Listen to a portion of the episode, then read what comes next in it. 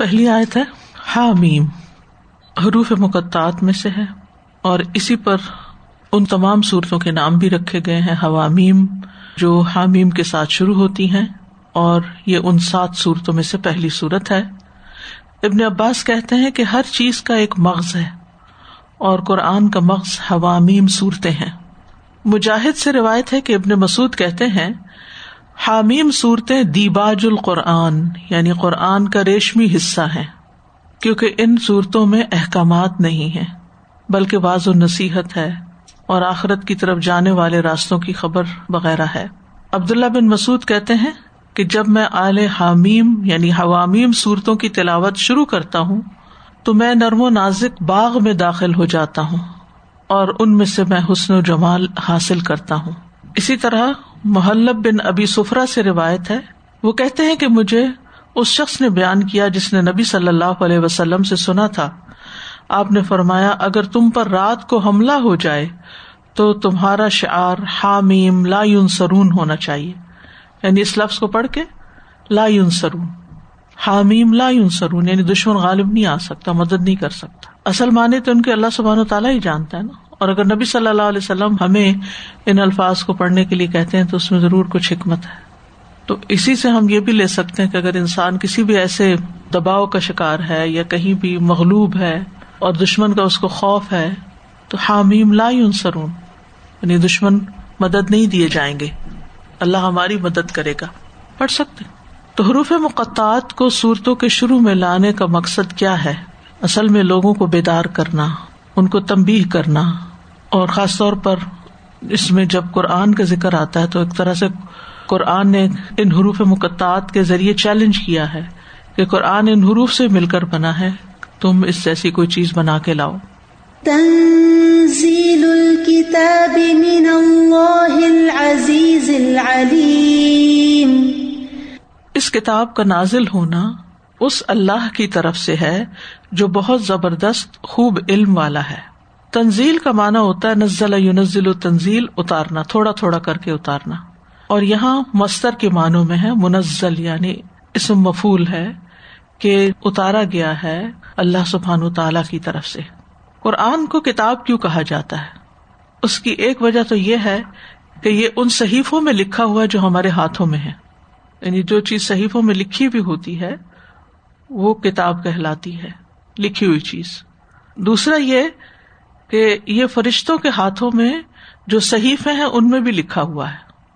فمن شاہ ادا کرا فیسو مکرمہ بے دی سفر کرام برا جو چاہے اس سے نصیحت حاصل کرے، یہ قابل احترام صحیفوں میں محفوظ ہے۔ تیسرا یہ کہ یہ لوہے محفوظ میں لکھا ہوا ہے، محفوظ ہے۔ بل ہوا قرآن مجید فی لوح محفوظ۔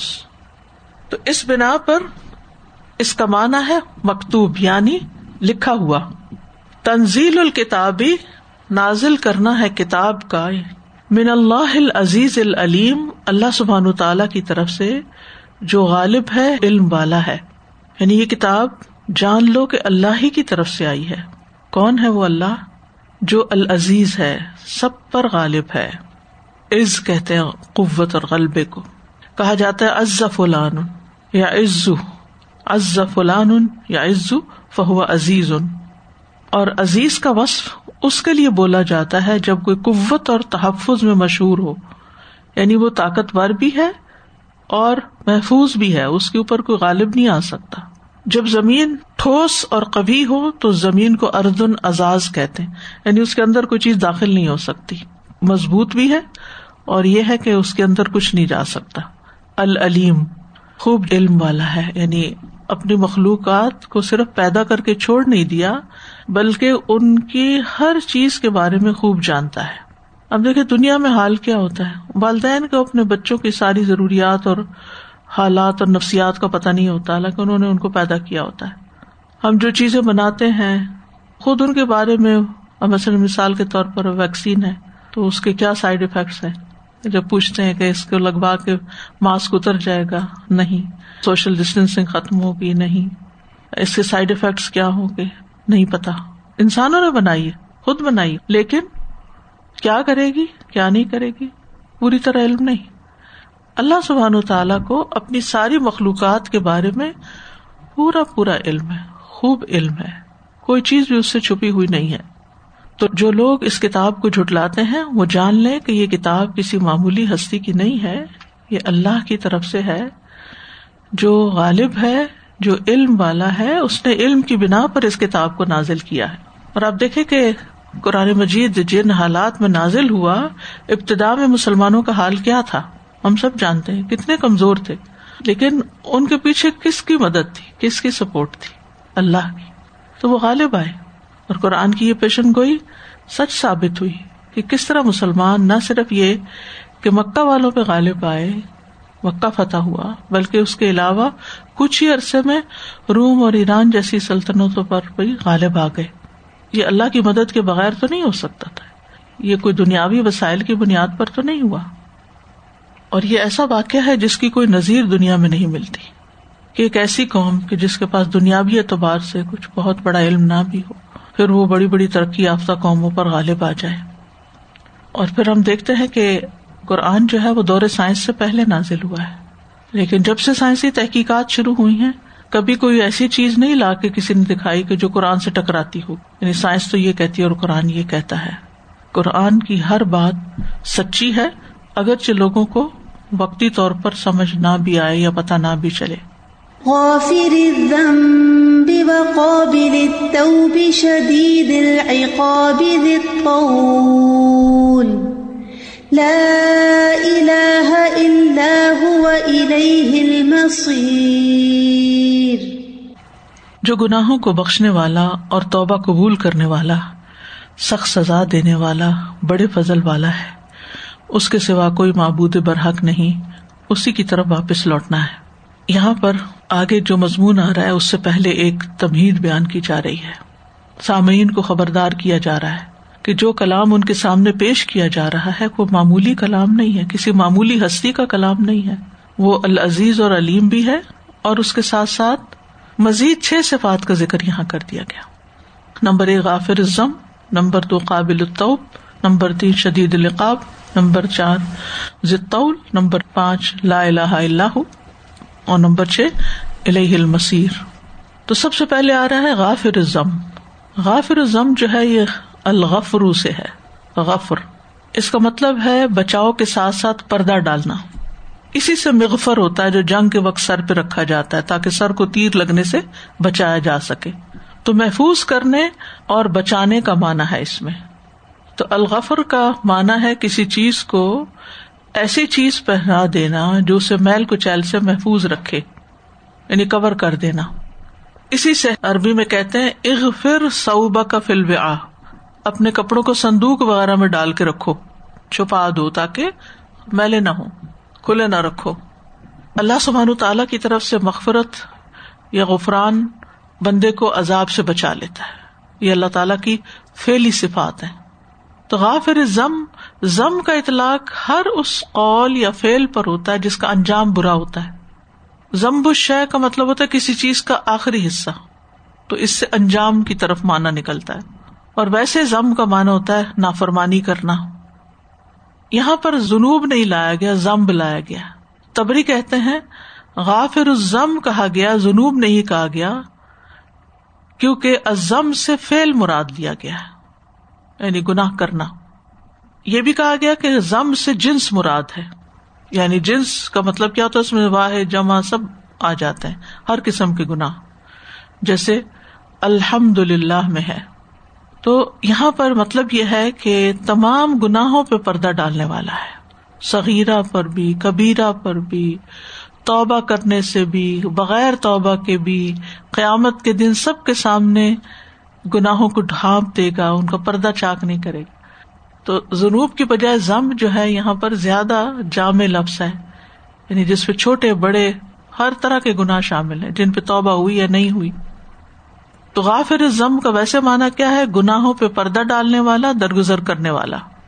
اور یہاں غافر اسم فائل لایا گیا ہے، اسم فائل کے وزن پر۔ اور اسم فائل جو ہوتا ہے، اس میں تینوں زمانے شامل ہوتے ہیں۔ ماضی، حال، مستقبل۔ تاکہ بندوں کو یہ احساس رہے کہ اللہ نے ان کو امن دے رکھا ہے، وہ ان کی حفاظت کر رہا ہے، ان کو بخشتا ہے، ان کو اپنی رضا سے نوازتا ہے۔ قرآن مجید میں مغفرت کے لفظ سے اللہ تعالیٰ کے مختلف اوساف کا ذکر کیا گیا ہے۔ جیسے اللہ تعالیٰ نے اپنے آپ کو غافر بھی کہا، غفور بھی کہا، غفار بھی کہا۔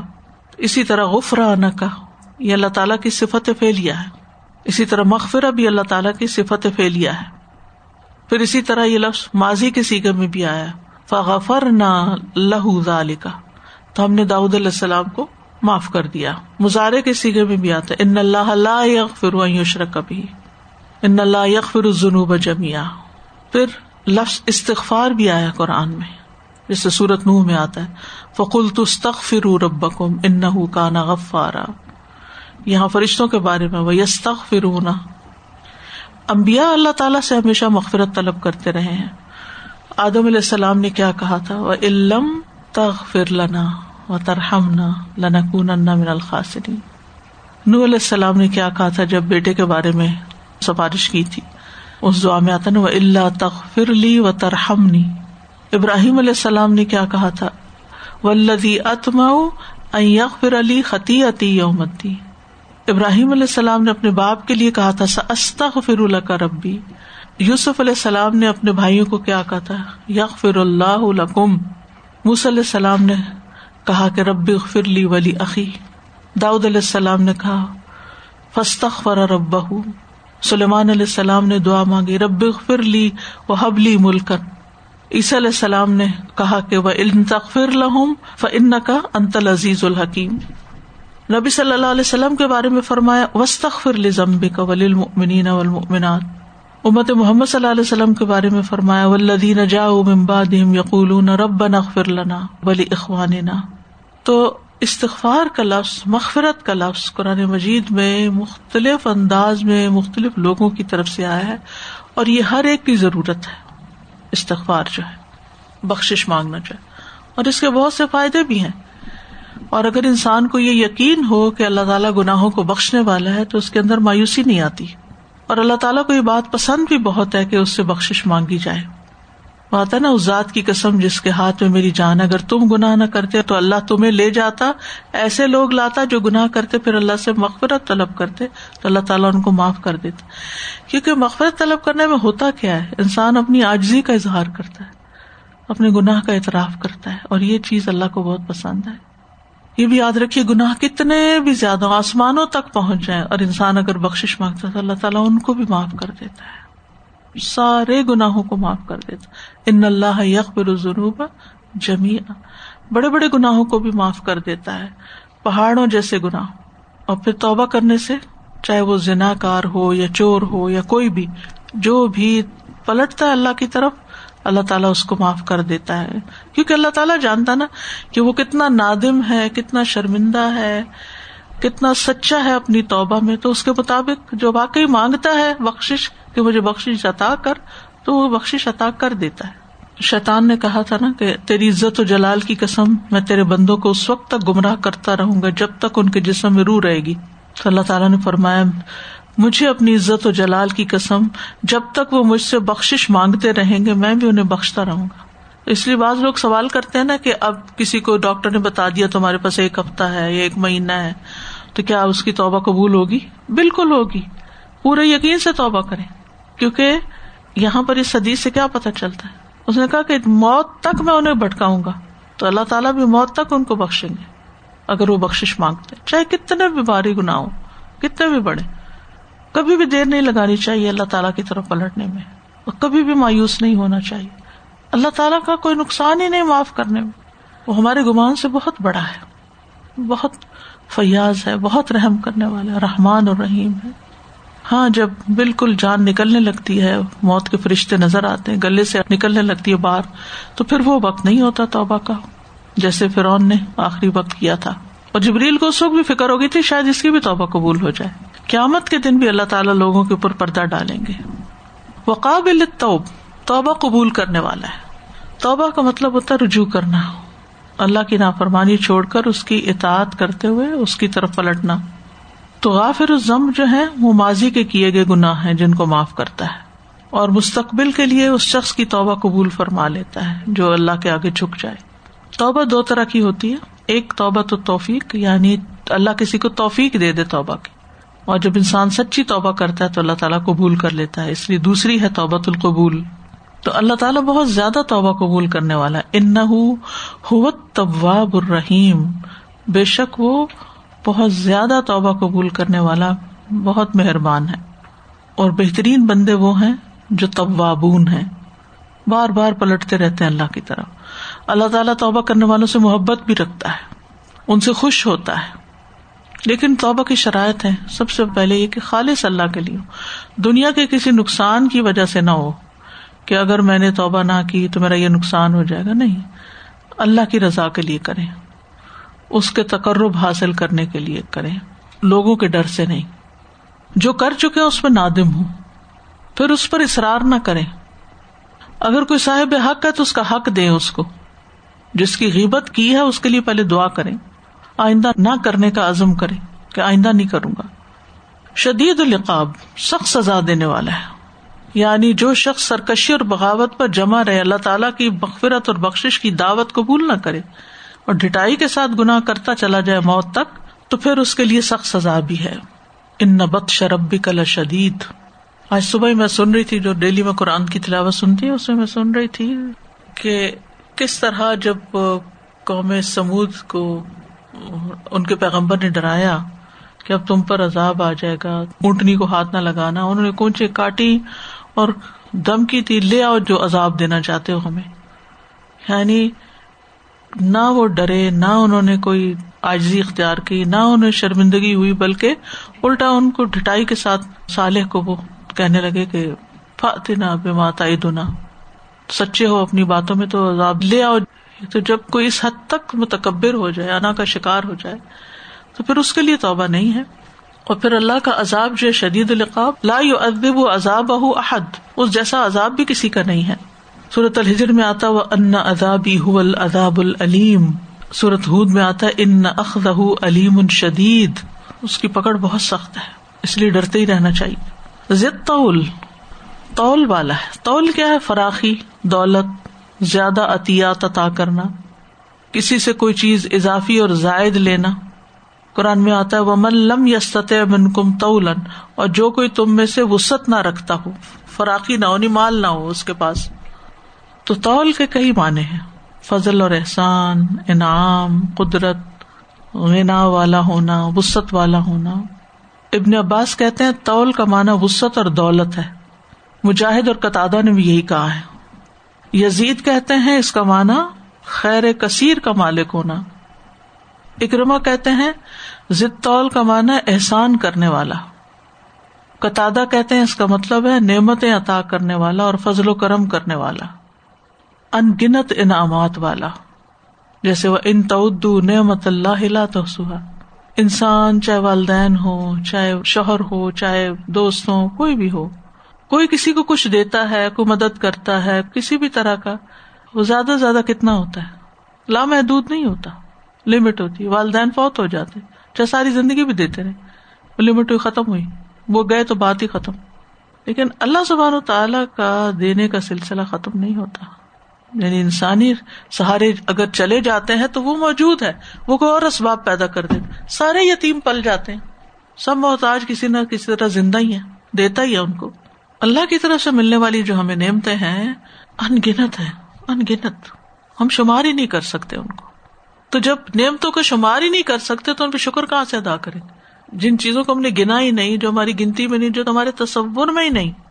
اگر ہمیں دیکھنے کی صلاحیت ملی اور ان لمیٹڈ فری ڈیٹا کچھ نہیں خرچ کرنا پڑتا ہمیں۔ بولنے کی طاقت ملی ہوئی ہے۔ جتنا ہم نے آنکھوں کا استعمال کیا کیا اتنا شکر بھی ادا کیا؟ کچھ پے کیا؟ کچھ بھی نہیں۔ اللہ کو ہم نے کیا دیا؟ زبان سے بھی شکر ادا نہیں کیا اس کا، صرف کسی ایک نعمت کا۔ ہاں جب کوئی اس میں چھوٹا موٹا خلل آ جاتا ہے تو پھر ہمیں پریشانی لگتی ہے۔ یہ کیوں ہوا؟ میرے ساتھ یہ کیوں ہو گیا؟ پھر ہم اللہ سے ناراضگیاں کرنے لگتے ہیں۔ جو کہ انتہائی انجسٹ ایکٹ ہے۔